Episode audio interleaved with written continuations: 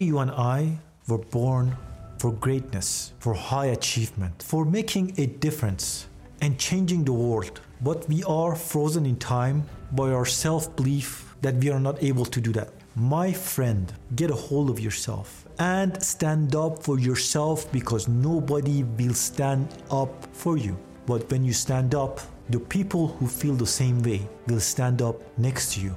And those are your true friends. You are a magnificent creation, and your purpose is to evolve, learn about yourself, and be a human. And humanity is about uplifting each other, making the world a better place. Stand up, find out who you are, fall in love with yourself, and be your true self. You got it in you, you can do it, and there is nobody stopping you but you.